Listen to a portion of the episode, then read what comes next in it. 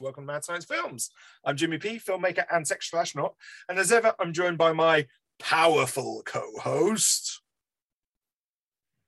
James Morrissey, one of the Mad Science Films team. How are you? So, guys, before we crack on with the show, if you like to this, if you like this video, then please hit the like button. If you've been enjoying the Mad Science content and want to subscribe to our channel and follow us on Facebook. If you have any comments or suggestions, or leave those in the comments. I uh, said that again. If you have any comments or suggestions, then leave those comments in the comment section down below. Let's crack on with the show. Also, guys, please check out our fourth feature film for free on YouTube, or even give us a bit of money on Amazon Prime in the UK. Just search for Little Monster or click on the link in the show notes below. This week, we are back campaigning for a forgotten masterpiece of genre cinema to be given the exquisite Blu ray treatment. And this week, hold your horses, guys. It's not my choice, it's not Jim's choice. We have a viewer recommendation episode. So, very kind, sir. Stephen Wales got in touch via Instagram and suggested, oh, that's right, Fright Night 2, directed by Tommy Lee Wallace from 1988. So, Jim, I shall do a synopsis. Are you are you prepared for this synopsis? Shall I do it? I'll do it. I'll do it. I'll do it. Get, get comfy. Ready? Everybody get comfy in a chair. Let me tell you a story. Charlie Brewster and Peter Vincent must face more vampires out for revenge. Yeah, that that's that's that's oh, all, all, you get. God bless IMDb. Uh, but yeah, I mean, it's Fright Night Part 2 if you're watching Fright Night Part 2, I'm hoping you've seen Fright Night Part 1, and therefore that synopsis pretty much tells you what's going on without getting into spoilers. So, Jim, I'm assuming this is a first time watch. Oh, I've seen this film many a times, and uh, it keeps getting better. Just such a good sequel. And what I really, what really disheartens me sometimes when I watch a sequel, it's it, it kind of loses its um, its feel of the first. And I think the first one was such a cool film the music, the score, the acting, the storyline, all of it. And it's the same in this one, it's carried over. And I, what really helped, I think, with the sequel and, and retaining that kind of feel and that kind of Fright Night universe is the music and having Brad back to do the score yeah. was such a really big decision, an important decision, I think, uh, for this as well. And I think uh, Tommy Lee Wallace did a great job of carrying on from uh, Mr. Holland. So it had everything of the first and I think it tried then to twist and change it a bit. It felt a bit bigger than the first as well. You had a few more bad guys as yep. well. I think they were strong characters too. The bad these the, the bad guys. What were Absolutely. they called? Yep. Yep. Uh, yeah. Brian Thompson did a great job. One of my favorite actors of all time, Brian Thompson. Yeah. I mean, he is a great supporting character actor. You know, way back in the first Terminator, uh, he's like his own B movie star as well. This was his only his second, I think, credit or third. I don't think he'd done much. I think he did Terminator before this. Right. Okay. Oh, wow. Okay. Well, then after this, he absolutely blossoms into his own yeah, like, no, action hero and all of that. But yeah, I, I not only do I love Brian Thompson, but I love his character. It's this weird, creepy ghoul guy yeah. called Bosworth, and he's like eating Brilliant. bugs and shit. Mm, it's yeah. just it's brilliant. Um, absolutely, man. That, that, that really struck me watching it, like watching it for a review rather than just consuming it as a consumer and just really thinking about the film as a film and just thinking, well, yeah, I, I, I've kind of always known it, but just really hit me like how good the supporting characters are. I, I think I think I think that's linked to something you said earlier, man. So yeah, it's I absolutely agree. Um, I think Fright Night Part Two does what the best sequels do is it takes the original, it's absolutely faithful to the original, builds upon it, becomes bigger, but then also subverts some of your expectations. And I think, like you were talking about, so like in the in the original one, obviously you get Chris Sarandon as the main vampire. Then you have that other guy who's kind of his Renfield, you know, daytime character, and then he converts Evil Ed into into you know a baddie as well.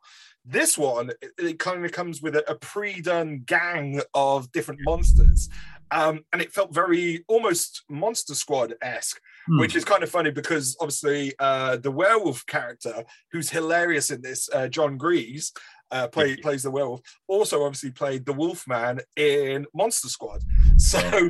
you know it's building upon all of this. Uh, yeah, Brian Thompson, as we mentioned before, uh, and the amazing Russell Clark as this kind of transvestite, transgender vampire character called Belle as well. So yeah, it builds upon that. It, it, you know um, gets it, and, and and like we were saying about it, I mean everything yeah it opens up. It, it's a bigger film. Like the first one he's in high school and it's really just about him and his neighbor. This one he's in college and it's it's got a much bigger scope you know. It's not just his house and his neighbor's house you know. It's dorm rooms the library all these other things that opens it up into the campus. as well the party and everything else. It's like on isn't it? yeah yeah.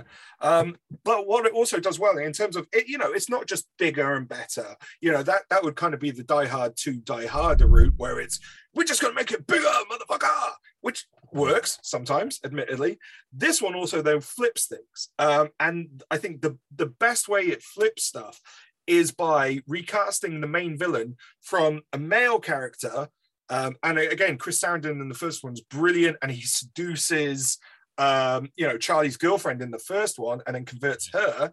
In this one, it's a female character uh, played by Julie Carmen. Um, and so, yeah, uh, you know, it's Charlie himself then who's kind of like hypnotized and enthralled by her.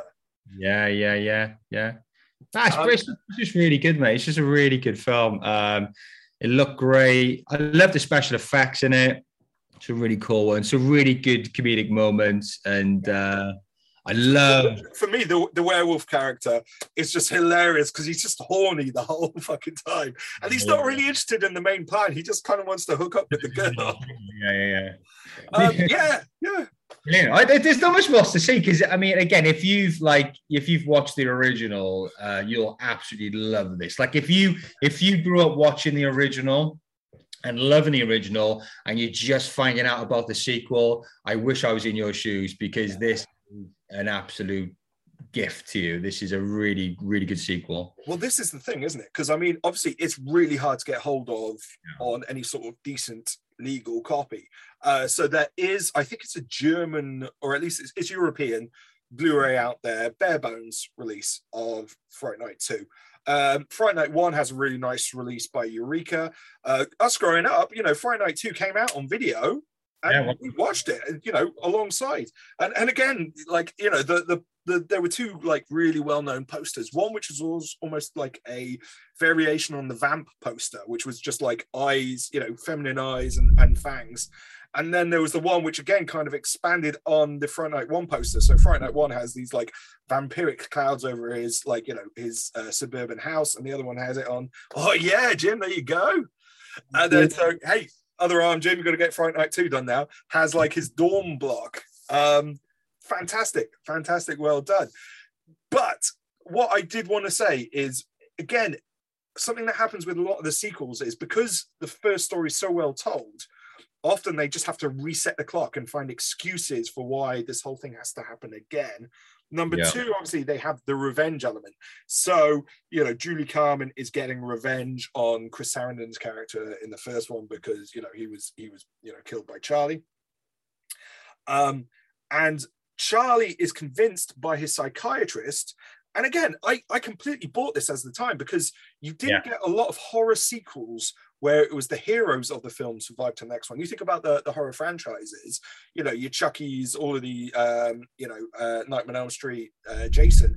It didn't, you didn't tend to see the final girls in the sequels. You saw the monsters. So to see Charlie like convinced it was all part of his imagination and everything like that, that's a great setup to you know start the ball rolling and get him in the position yeah. he needs to be then to be Yeah. turned into yeah a vampire's mate basically the one thing which I, I'm I'm not crazy about in this film, and I think it was a step too far, is the fact that the the psychologist is is a, a, a monster as well.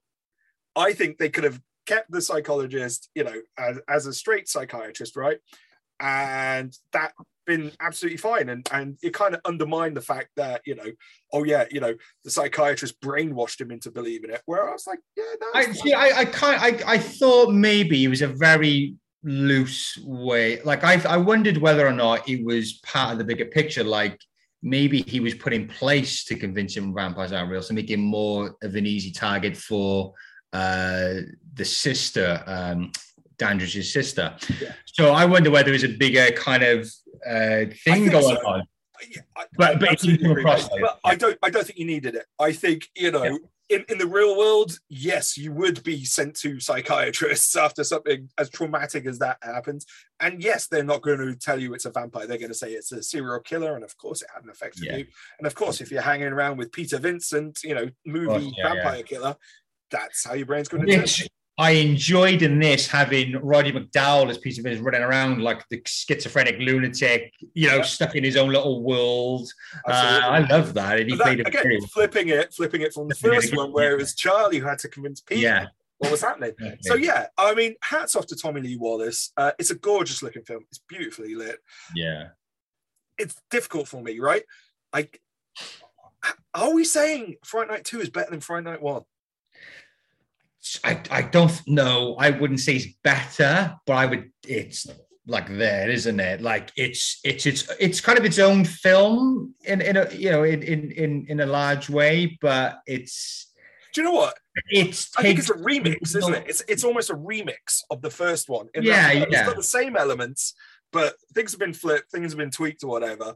Um, I just think it's. I think it's like if they decided to go big with Fright Night, they, that's how Fright Night would have looked. Fright Night Two, which they did, which kind of makes no sense. But it's just a bigger version, but they did it really well. But I kind of like the smaller, more paranoia kind of world of the original, where it's just Charlie and the neighbor. So it's a different. Yeah. Yeah, it's different. It's just different. I think it's just different. I would. Yeah. Uh, yeah, I mean, like I say, I think for me, the thing that tips it maybe, and, and, and by saying it's better, I'm not saying the first one is shit. Believe me, no. Yeah. But I'm saying it might be like half a point better in my eyes Yeah. because I love the Gang of Monsters. Oh yeah, think yeah, yeah. It has, but you couldn't do that without having the first one. So yeah, Yeah, it's it's kind of a it is really good. It's a really good sequel that really does stand up by itself. Um, but I think obviously the first one had to be made to have that tone, feeling, that Yeah. world for this to exist. So yeah, All but right, man. it's brilliant as a sequel. All righty. Well, I think you know we've gushed and faffed enough about Fright Night 2. Jim, what label should we pester, beg, and swear our firstborns to? To be honest, mate, I, I don't know why there's not a huge queue for this uh, film. I've gone for 88 films. Um, I think there'd be uh, 88 Eureka, Arrow, Second Sight. a lot of horror, 80s horrors. Yeah, yeah, yeah. There's, there's, it seemed as though when I was doing the research, like there's a lot with really good 80s horror sections, and I think it would just fit right in. Into- um, absolutely. It's it, it's an easy one to take on board, and if you do a double, that would be amazing double pack, wouldn't it? Fright Night one and two, the originals. Any So additional documentary. Eureka put out a good, a really good release of the Yeah. first one, uh, which includes uh, the two-hour documentary "You're So Cool," uh, Yeah. Brewster. Hmm. So yeah, I mean, for me, ideally Eureka, and you know, hopefully put as much love and care into that package. But good, good point with Second Sight, actually, man. Yeah. Second Sight again have been putting out a lot of really good quality '80s lesser known stuff. I mean, I, I think, I think, I think if you're a label and you got the resources to make a really good double pack Fright Night One and Two with all additional content, that would do very well, particularly Yeah. amongst you know, hardcore '80s horror fans like ourselves. Like, Yeah. I would pick that up tomorrow. Like, it, it kind, kind of like what they did with uh, Demons One and Two from. Arrow. Yeah, that was brilliant, mate. Double Blu-ray, and it had the grain in the print, and it was really nice. And it just took me back to the fucking VHS tapes. You know what I mean? You could really see it, and it was, it was and all the additional content, which is brilliant. So if they could do that, that's an absolute winner. Yeah, I, I'm trying to. I, I'm trying to remember because I know we had this conversation a couple of years ago as well, didn't we? When we were yeah, like trying to get hold of Fright Night Two, and Mm. I I, I want to say it was something to do with music rights. Yeah, I think maybe saying something about music. Yeah, it was an issue. I, I've got a feeling, you know, a, a bit of money will need to be kind of thrown at things to kind of resolve that issue. Um, yeah, but I mean, it must be the something. Must love of the first film. I mean, the first one is legitimately an 80s cult classic. classic, massive. Yeah, the second one, you know, is is either here or there, right?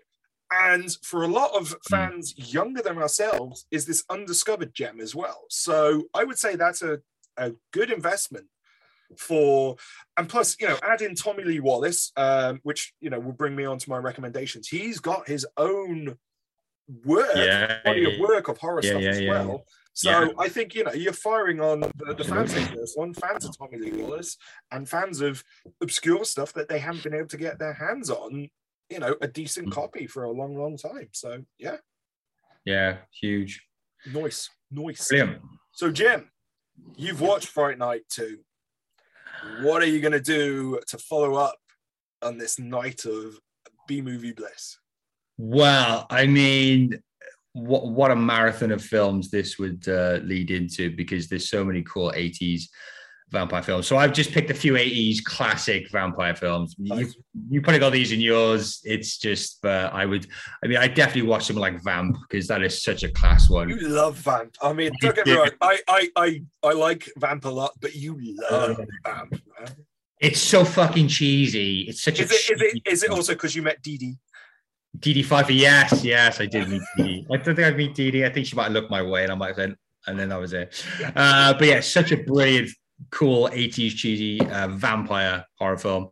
Um, and of course, you've got the Grace Jones being the, you know, the queen vampire. So kind of keeping that same vein as Fright Night 2. Yeah. Near Dark, check that out. That's a good Nice. Yeah, 80s that, one, one of my favorite 80s vampire films of all time. Yeah. Definitely good call. and Lost Boys because I just love Lost Boys. Why the fuck not? Uh, but if you go in on the Tommy Lee Wallace kind of route, uh, we've done a lot with Carpenter, didn't he, uh, Tommy Lee Wallace, and I think that's helped him with his directing. To be Mhm. honest, he's learned from a master there.